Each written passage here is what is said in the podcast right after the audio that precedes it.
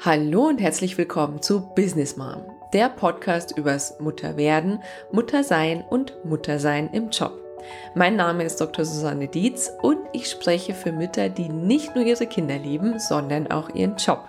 Ich spreche aber auch für Arbeitgeber, Chefs und Personaler, die es verstanden haben, dass Vereinbarkeit nur dann gelingt, wenn sowohl Eltern als auch Arbeitgeber Interesse an einer echten Beziehung haben und damit Ehrlichkeit sowie Vertrauen im Vordergrund stehen. Im heutigen Business Talk spreche ich mit Christina Weber. Christina ist eine ganz großartige Journalistin bei Bayern 2, wie ich finde, und hostet den erfolgreichen Podcast Eltern ohne Filter. Ich habe Christina vor genau drei Jahren kennengelernt.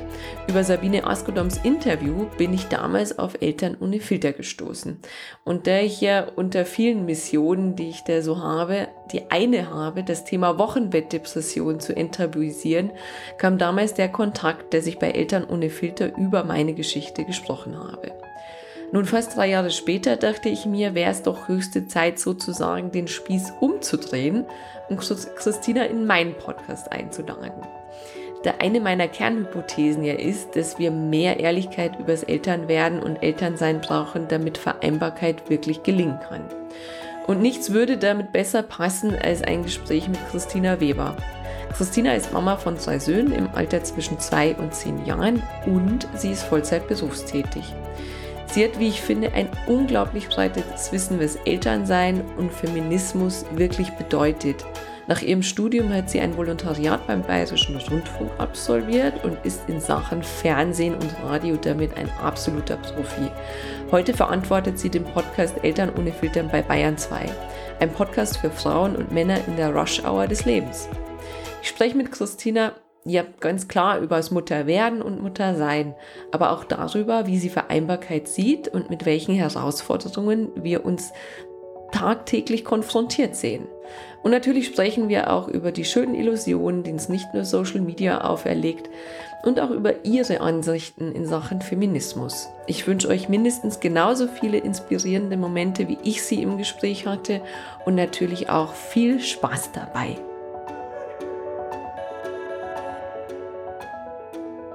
Liebe Christina, ich habe dich ja auch auf Instagram und ich habe vor ein paar Tagen gelesen, da hast du gesagt, ich glaube, ich bin enteltert.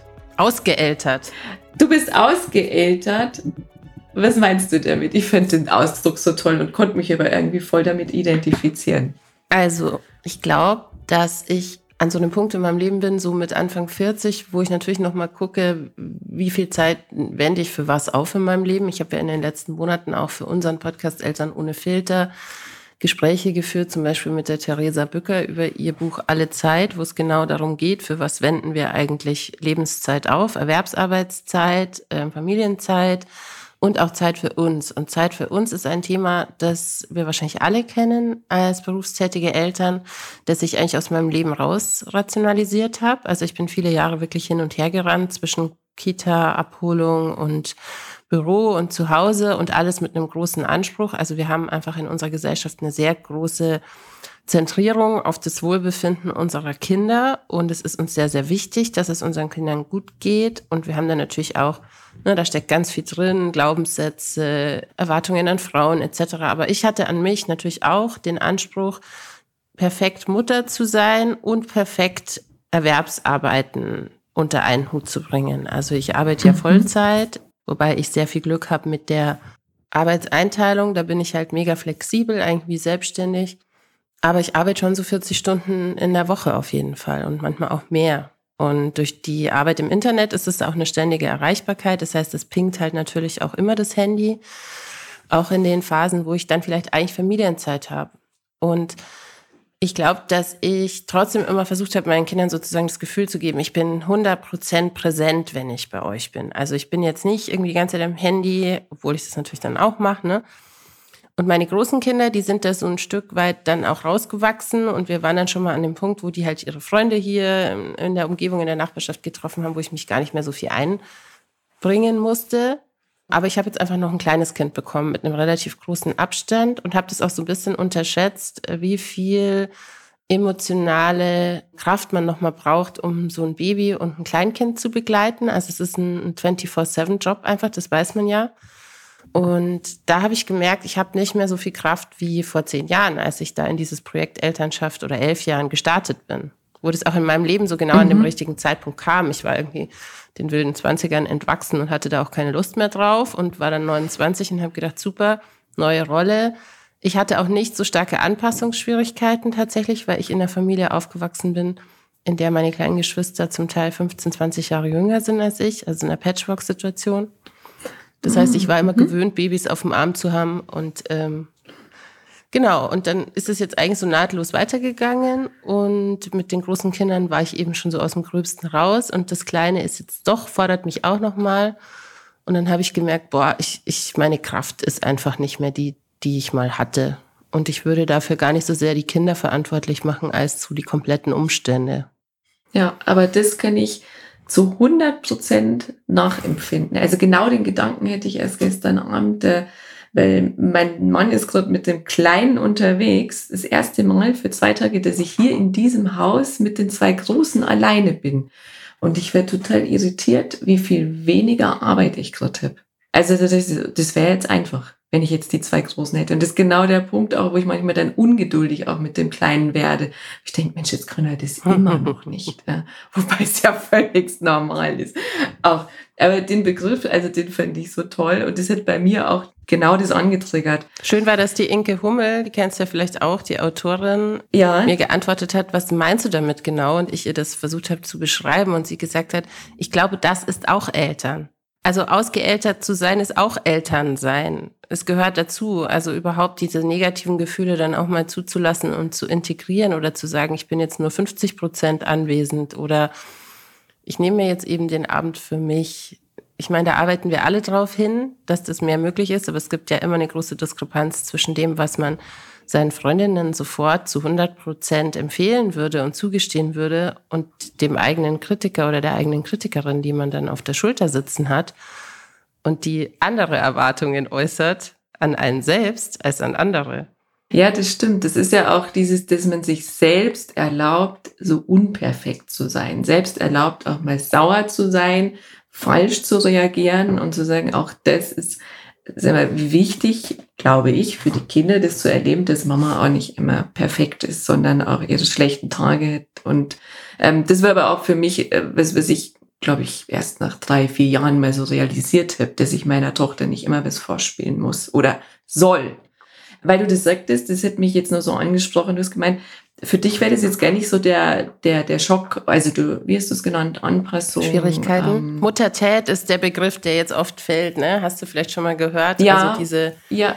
dieses Mutterwerden, die Phase Schwangerschaft und vielleicht das erste Jahr oder die ersten paar Monate, also wo man einfach in diese komplett andere Rolle erstmal reinwachsen muss. Mhm.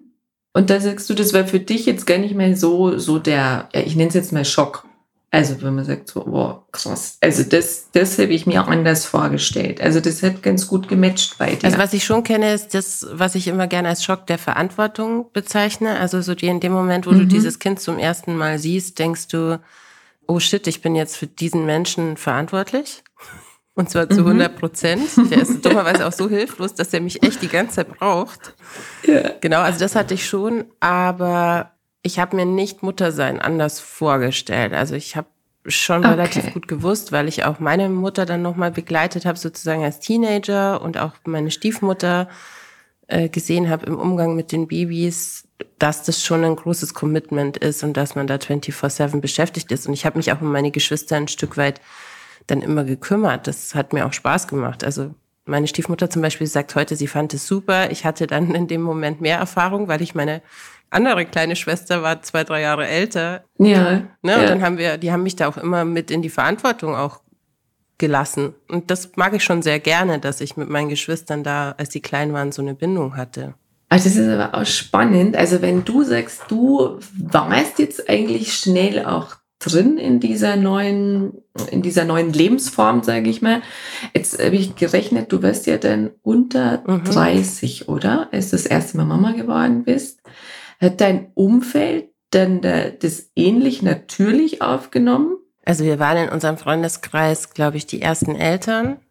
Mit einer Ausnahme, so einer alten Freundin, die mit Anfang 20 schon Kinder bekommen hatte und wo ich mich echt mhm. nicht mit Ruhm bekleckert habe damals, weil ich äh, mich total zurückgezogen habe und wir jetzt Gott sei Dank wieder zusammengefunden haben. Also die Tatsache, dass Menschen Kinder bekommen und dann halt ganz anders leben, die ist fürs Umfeld ja erstmal nicht zu verstehen. So, warum hat der Mensch jetzt wirklich keine Zeit mehr für mich oder warum ist der so mhm. unaufmerksam, wenn wir telefonieren oder so?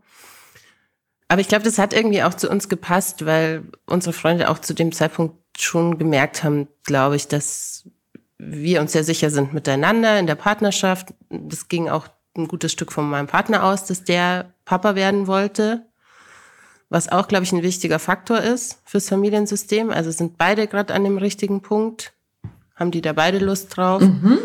Und mit einigen ist der Kontakt natürlich so ein bisschen eingeschlafen, aber lustigerweise sind die alle im Laufe der Jahre wieder zurückgekommen, wenn die dann selber Kinder bekommen haben und dann auf einmal halt auch ein bisschen einen anderen Lebensrhythmus hatten. Das stimmt, das merkt man dann. Gell? Ich hätte auch so ein Erlebnis mit einer Freundin, die meinte dann zum Geburtstag irgendwie, also sie hat Geburtstag gefeiert und der war am Abend und dann habe ich gesagt, äh, das geht nicht, weil ich musste das Kind ins Bett bringen. Ja, die können es doch mitbringen, die können es doch dann auch in mein Bett legen. Und das war halt mit unserem Kind unmöglich. Mhm. Also ich glaube, mit manchen Kindern geht's, mit unserem ging es halt einfach nicht. Und ähm, da bin ich auch viel auf Unverständnis damals gestoßen. Also das weiß ich schon noch. Und wie du sagst, ähm, die kommen dann schon wieder zurück. Jetzt sagst du, also du wirst für dich eigentlich sehr stimmig in dieser Mutterrolle. Das Umfeld hat jetzt auch nicht rebelliert. Wie kam es denn denn bei euch zu der Idee, Eltern ohne Filter aufzusetzen, das Format? Also das Format ist ja so gute drei Jahre alt. Das heißt, da hatte ich auch mein zweites mhm. Kind schon. Und ich arbeite in der Redaktion mit einer sehr langen Tradition, nämlich der Redaktion Notizbuch bei Bayern 2, die es seit über 60 Jahren mhm. gibt. Das muss man mal so sacken lassen. Ne? Das ist eine Vormittagssendung und die ist für Frauen konzipiert worden. Das war mal die Idee eines Hausfrauenradios am Vormittag, wo Frauen, die beim Bügeln oder bei der Hausarbeit sich bei Bayern 2, im Sender, der sich natürlich auch immer so in Richtung Weiterbildung, neue Horizonte und so schon bewegt hat. Also man wollte diese Frauen so ein bisschen auch aufschlauen und denen Möglichkeiten geben, mhm. sich mit anderen Themen zu beschäftigen, als nur dem, was vor der Haustür war. Und es hat sich dann coolerweise über die Jahrzehnte auch mal in den 70er zu, zu einem sehr feministischen Magazin entwickelt inklusive auch im konservativen Umfeld Bayerischer Rundfunk dementsprechend Knirschen.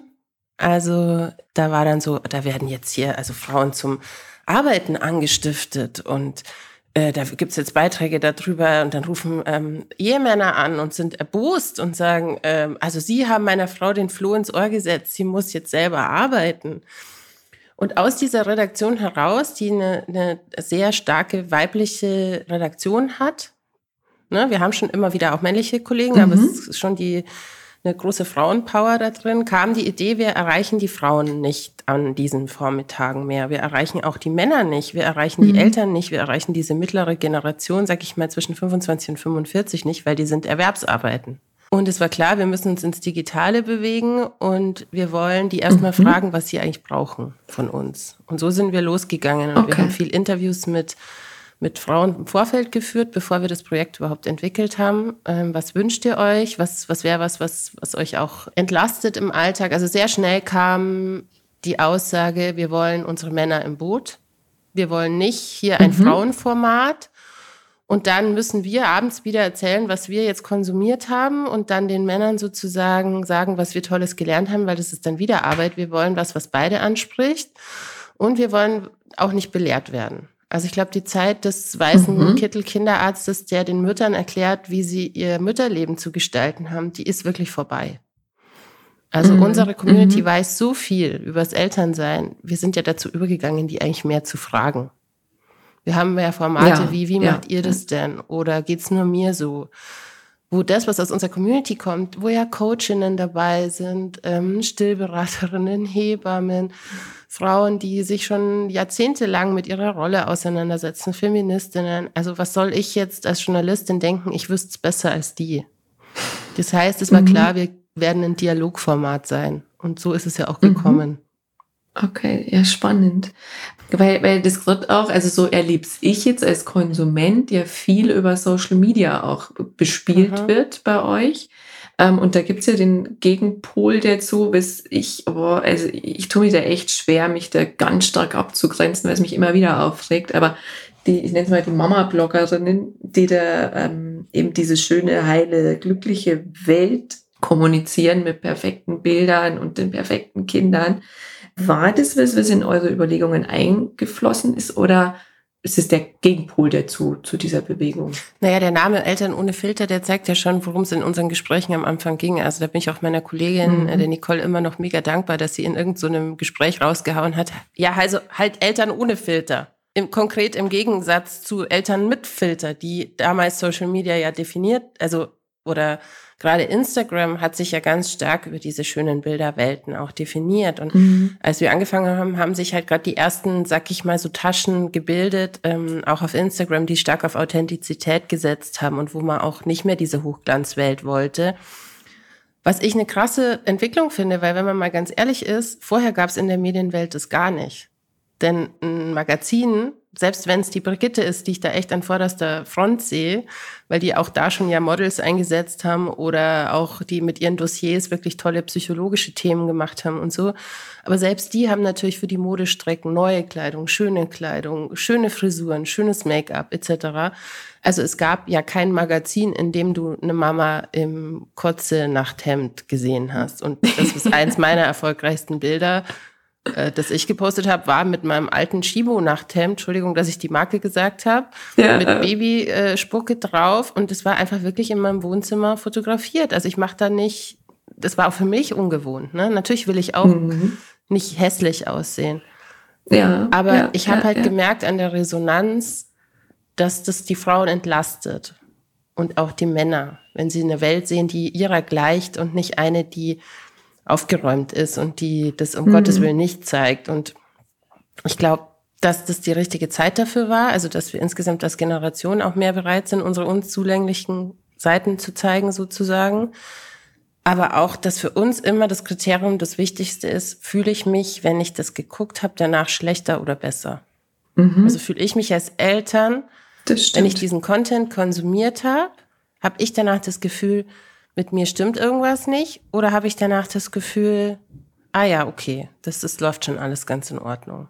Ja, ja, ja, ja. Ja, weil es heißt ja immer, man soll sich nicht vergleichen, aber der funktioniert ja nicht. Also du vergleichst dich ja immer automatisch. Also natürlich denkt man hinterher, oh Gott, da hätte ich mich jetzt nicht verglichen.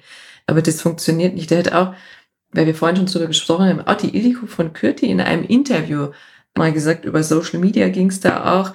Sie hat gemeint, das würde auch den Charakter verderben, weil du ja permanent dir das auch nochmal relativieren musst. Also das heißt, du siehst da ein, eine extrem geschönte Realität und gleichzeitig musst du selber in dir ja immer sagen, ja, nee, aber die hat ja bestimmt auch ihre Probleme oder da ist ja ein Filter drüber oder was auch immer. Und auch das macht ja schon wieder schlechte Stimmung. Also, dass ich mir das auch noch irgendwie schlecht reden muss aktiv. Und so geht's mir da auch. Und mir geht's auch vor allem daher so, wenn ich das Thema berufstätige Mütter, die halt alles perfekt hinbekommen und ähm, das auch zur Schau stellen, da geht's mir oft so. Ich habe erst vor kurzem wieder einen Post gesehen auf, jetzt muss ich überlegen, LinkedIn wird es. Ganz erfolgreiche Unternehmerin, selbstständig, hat eben gepostet, ja, sie hat ja auch zwei Kinder und sie möchte jetzt andere ermutigen, dass das auf jeden Fall auch geht und ja, das wäre jetzt so ihre Mission. Wenn man jetzt dann mal so ein bisschen recherchiert und Interviews liest, dann merkt man, diese Frau hat für jedes Kind mindestens eine Nanny und nachts noch ein Backup und wie auch immer. Und das finde ich dann ehrlich gesagt immer sehr, ja, das finde ich ganz schwierig. Also was das Thema Vereinbarkeit angeht. Also ich glaube, wir müssen in der ganzen Diskussion auch in der ganzen feministischen Diskussion noch viel, viel stärker über Ressourcen reden. Wir haben ja diesen Lean-In-Feminismus, den du da beschreibst, ja. der ja benannt ist auch nach der Schwester von Mark Zuckerberg, die ähm, bei, äh, bei Facebook eine sehr hohe Position hatte, deren Mann dann irgendwann verstorben ist und die auch, glaube ich, mhm. in, irgendwann in den letzten Jahren in einer psychischen Krise war und es auch kundgetan mhm. hat. Aber der haben wir dieses Buch zu verdanken, Lean In. Wenn Frauen sich nur entsprechend positionieren, auch Mütter, dann kriegen die das alles hin. Ähm, und das ist halt ein sehr weißer und sehr reicher und sehr wenig äh, intersektionaler, um das Fachwort zu benutzen, oder ein sehr wenige Menschen einschließender Feminismus. Ja, ja, ja. ja. Weil ich kann mir die Frage schon stellen, wie vereinbar mein Work-Life-Blending, Social Media, Bürojob, den ich da mache, ist. Und es ist sehr anstrengend, aber ich weiß eben von ganz vielen Menschen, die sich die Frage gar nicht stellen können, weil die finanziell darauf angewiesen sind, einfach ihren Vollzeitjob mhm. zu machen. Ja. Oder die in Schichtdiensten arbeiten, äh, die ähm, einfach keine Chefs haben, keine Chefinnen haben, die verständnisvoll sind, wenn das Kind mal krank ist. Im Gegenteil. Also ich glaube, es ist noch nicht mal die Unterscheidung zwischen der Frau, die sich drei Nannies leisten kann und sozusagen mir, die wichtig ist, sondern die Unterscheidung zwischen mir und der Person, die so wenig Ressourcen zur Verfügung hat, dass die Frage sich überhaupt nicht stellt. Und die müssten wir eigentlich mhm. erreichen mit unserem Feminismus ja. und mit unserem, und das ist auch was, was mich tatsächlich auch immer ein Stück weit schmerzt, dass wir die auch mit Eltern ohne Filter nicht in dem Maß erreichen, weil mhm. die gar nicht die Zeit dafür haben, solche Inhalte so zu konsumieren, weil die sich vielleicht gar nicht auf den Plattformen bewegen, weil die auch keine weiß ich nicht, kein Interesse daran haben, auf der Metaebene zu diskutieren, sondern geht es vielleicht erstmal wirklich um, wie kann ich denn meinem Chef gegenüber meine Rechte, ähm, ohne dass ich gekündigt werde, klar machen oder so. Also wir müssten mhm. erstens diese Lebenswirklichkeit noch viel mehr abbilden, was natürlich auch schwer ist. Also mhm. finde mal Leute, die öffentlich sozusagen kaum in Erscheinung treten, die dann auch mit dir reden wollen für so einen Podcast. Und andererseits müssten wir auch noch viel, viel mehr darüber nachdenken, was hilft denen jetzt akut in dem Moment. Also wir reden ja gerade zum Beispiel ganz viel über die Folgen der Pandemie für Kinder. Mhm. Und das ist das perfekte Beispiel. Also das DOI ja, hat es ja erforscht. Menschen wie ich und weiß nicht, ob das auf dich auch zutrifft, also mit einer Homeoffice-Option und so weiter, die sind ganz gut durchgekommen. Auch deren Kinder. Ne? Die haben vielleicht ein bisschen Lerndefizite, aber Menschen, bei denen Ressourcen vorher schon knapp waren. Geld oder Einelternfamilien, die sind halt sehr, sehr schlecht durch diese Pandemie gekommen und die Kinder, mhm. denen geht's auch wirklich zum Teil nicht gut. Und ich sehe im Moment noch nicht die große politische Offensive, sich um diese Kinder mehr zu kümmern. Im Gegenteil. Der Lehrermangel ist noch mal krasser geworden. Und es wird dann oft so mit so, den Kindern geht es schlecht, Schlagzeile publiziert. Mhm. Aber der Punkt ist, nicht allen Kindern geht es schlecht. Und das ist für mich ziemlich offensichtlich, dass wir auf eine ganz krasse Klassengesellschaft zusteuern. Dass wir zum Teil schon in der leben, aber dass wir, dass die noch krasser geworden ist. Und da sehe ich auch so ein bisschen meine Aufgabe so auch als Frau, die gerne feministisch darüber sprechen will, zu überlegen, wie kann man da generell was dran ändern. Also wie schraube ich nicht an den kleinen Schrauben sozusagen der Vereinbarkeit, eine Stunde mehr oder eine Stunde weniger arbeiten, sondern wie können wir als Gesellschaft dahin steuern, dass wirklich für alle so ein Leben, wo man nicht mit 40 vor mhm. Erschöpfung in die Knie geht, auch möglich ist. Ja, wow. Ja, das ist ein riesiger Punkt und auch total wichtig. Also den Gedanken hätte ich eben auch, dass gerade die Menschen, die es betrifft, dass die nicht die Zeit haben, wie du sagst, das zu konsumieren oder auch nicht die Zeit, da rauszugehen und äh, die Stimme zu erheben, weil es geht halt ums Überleben. Es ist, äh, geht rein ums Überleben. Und da ist so ein bisschen Blackbox auch bei mir, wo ich sage, ähm, da ist ein Punkt, da, da komme ich auch wenig dran und da, da, da greifen auch sämtliche Vereinbarkeitsmodelle dann nicht mehr. Also ich sag dir mal, was ich total wichtig finde, zum Beispiel. Mhm. Wohnen ist schon einmal ein ganz wichtiger Punkt. Wie wohne ich? Ja. Die Susanne Mirau hat mal zu mir gesagt, die Autorin, dass sie echt traurig ist, wenn sie in Berlin, glaube ich, war das damals, durch die Straßen geht und so die Häuser anguckt und sich denkt, hinter dem Fenster sitzt jetzt eine Mama mit Baby allein, hinter dem Fenster sitzt jetzt eine Mama mit Baby allein. Ne? Die Leute strugglen vielleicht und es gibt so wenig Gelegenheiten für Austausch. Mhm. Und ich glaube, das muss man Stadt und Land gar nicht so sehr unterscheiden, weil wir haben da, glaube ich, manchmal noch ein bisschen ideologisches Bild vom Landleben. Ich glaube, wir sind sehr vereinzelt in unseren Kleinfamiliensystemen. Und jeder muss mhm. sich alles selber irgendwie drauf schaffen und alle Ressourcen und jeder baut sich so sein kleines System, wie es irgendwie funktionieren kann. Und wir wohnen ja in einer Genossenschaft und das hat sich jetzt gar nicht so mit dem großen Plan ergeben, sondern es ging natürlich erstmal um bezahlbaren Wohnraum. Aber ganz viele Probleme, die wir als Familie hatten, haben sich dadurch gelöst. Wir mussten nachmittags unsere Kinder nicht mehr irgendwo hinfahren. Die hatten Spielgefährten. Wir haben eine Nachbarschaft, die im Zweifelsfall einspringt, wenn man mal wirklich eine Stunde im Babysitter braucht oder die Kinder aus dem Hort kommen, man ist aber noch nicht aus dem Büro da. All diese Sachen sind keine großen Probleme mehr. Und du hast in so einer Genossenschaft halt auch eine Einkommensdurchmischung. Da können nicht nur Leute wohnen, die Geld haben, sondern da können auch Leute wohnen, die weniger Geld haben. Viele wissen davon nicht, dass es solche Modelle gibt. Und es gibt natürlich viel, viel zu, viel zu wenige solcher Modelle. Aber da könnten die Städte und die Kommunen und die Politik schon überlegen, wäre das nicht cooler, die Leute hätten irgendwie eine Nachbarschaft, wo Kinder sich an der frischen Luft bewegen können. Da muss ich die auch nicht dreimal in der Woche zum Sportkurs fahren, weil hier fahren halt keine Autos. Da kann man rumräubern. Also ich glaube so, wir könnten manchmal viel einfacher denken, als für die einzelne Familie sozusagen die Vereinbarkeit neu zu erfinden. Mhm, mhm. Ja, es ist auch immer zu kurz gegriffen zu sagen, man braucht halt genügend Betreuungsplätze. Also es ist ja so viel größer, das Thema. Aber es ist im Grunde das, dieses viel besprochene Dorf, das ja immer zitiert wird, äh, es braucht ein Dorf, um ein Kind großzuziehen, was ja bei euch da gut greift, denn auch dieser Netzwerkgedanke selbst jetzt, äh, wenn du nicht im Dorf wohnst. Ich hätte eben noch eine Frage an dich, weil du sagst, du arbeitest ja auch Vollzeit mit den drei Kindern. Wenn du jetzt junge Eltern hast oder vielleicht auch werdende Eltern, das finde ich ja noch viel spannender, denen sollte man ja keine Ratschläge geben. Aber gibt es denn einen Rat, den du geben würdest, wenn du es dürftest? Also der wichtigste Rat für mich wäre mit dem Partner oder der Partnerin vorher auszukarten, wie zuständig fühlt ihr euch beide? Mhm. Und da wirklich die Zeit zu investieren, bevor man Familie plant, zu schauen, wie sehen wir uns denn als Eltern? Wie wichtig ist dir Karriere? Wie wichtig ist mir Karriere? Wie sind wir von unserer psychischen Verfasstheit da aufgestellt? Also sage ich auch immer, ohne die Tatsache, dass mein Partner auch Abstriche macht an dem, was er erreichen kann und will, funktioniert so ein Modell ja nicht. Mhm. Aber man kann mhm. gucken, wem es wie geht, bei welcher Art von Verteilung. Und da möchte ich weg von diesen Standard Vorstellungen und Zuschreibungen, wie Frauen und Männer funktionieren und ticken. Mhm. Weil es gibt sehr viele Männer, die gern Fürsorgearbeit übernehmen würden, aber die in deren Vorstellungswelt das gar nicht drin ist, weil sie zu wenig Vorbilder haben, weil sie ganz wenig Männer sehen, die das machen. Das wird jetzt langsam besser. Und ich sehe jetzt auch tatsächlich manchmal zwei Männer mit einem Kinderwagen oder mit Trage. Das ist wirklich neu. Also einen hat man ab und zu so vor zehn Jahren auch schon gesehen, aber dass zwei zusammen sind und ratschen, ist mir neu.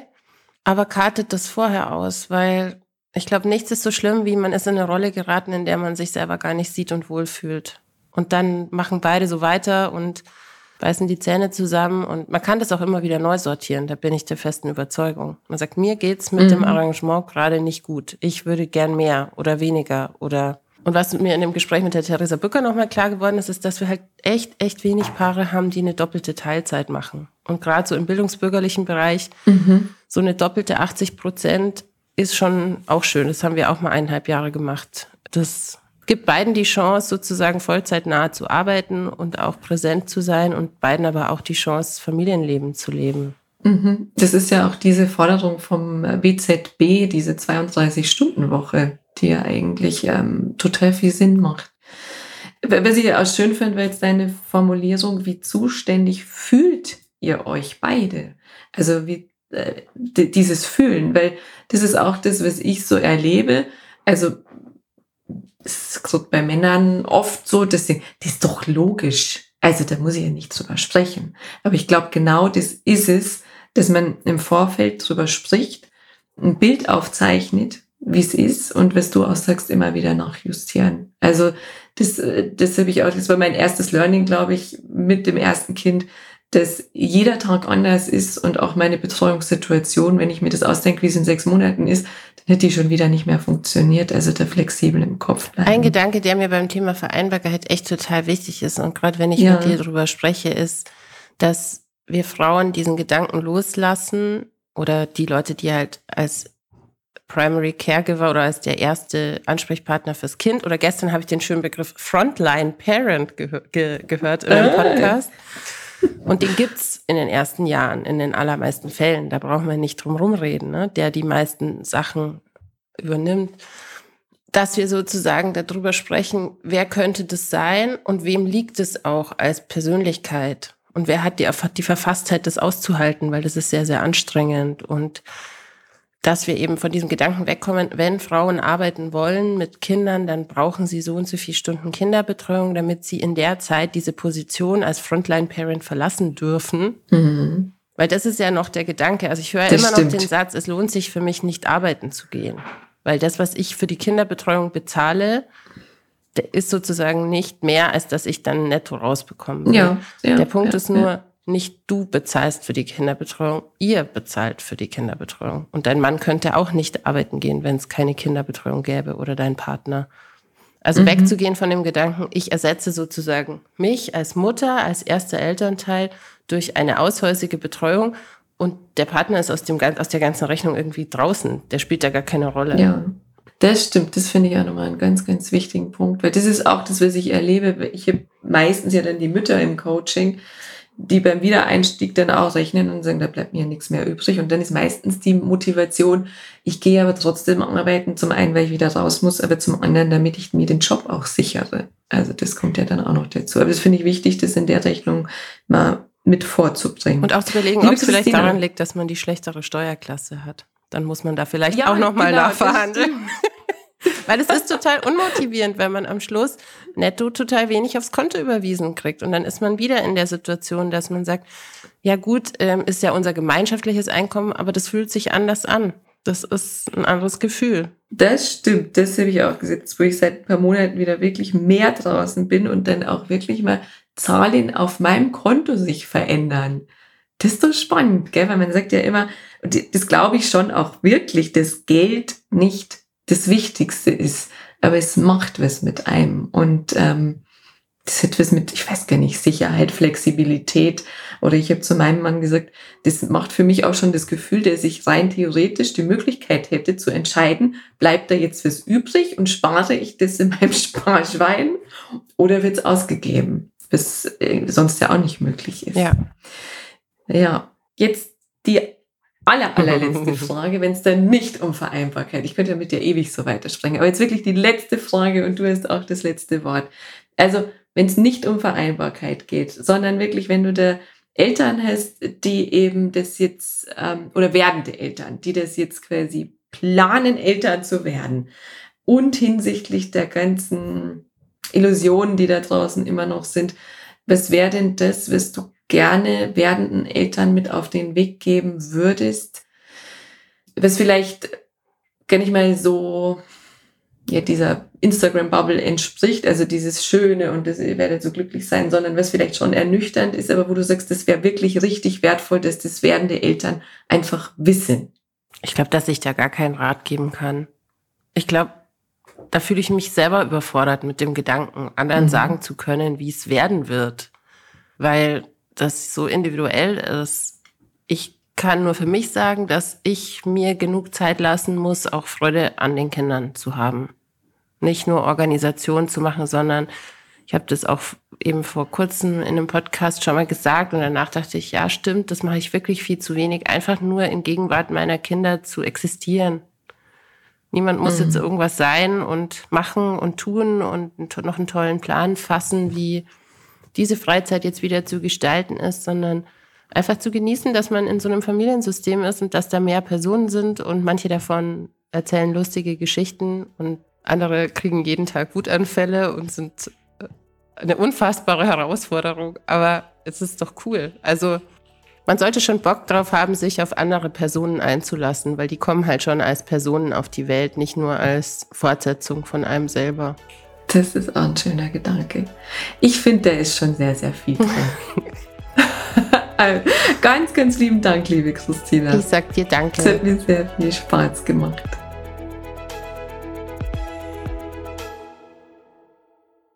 Von Herzen danke, dass du wieder mit dabei warst. Wenn du mehr zu Business Mom erfahren willst, dann besuch mich doch einfach auf Facebook, Instagram, LinkedIn oder Xing oder geh direkt zu meiner Business Mom Website unter www.businessmom.de. Dran denken, Sinn im Business schreibt man bei mir immer mit zwei N. Dort findest du alles zu meinem Podcast, zu mir und meiner Person, meinen Beratungen, Seminaren, Coachings, Büchern und auch Vorträgen. Ich freue mich auf dich.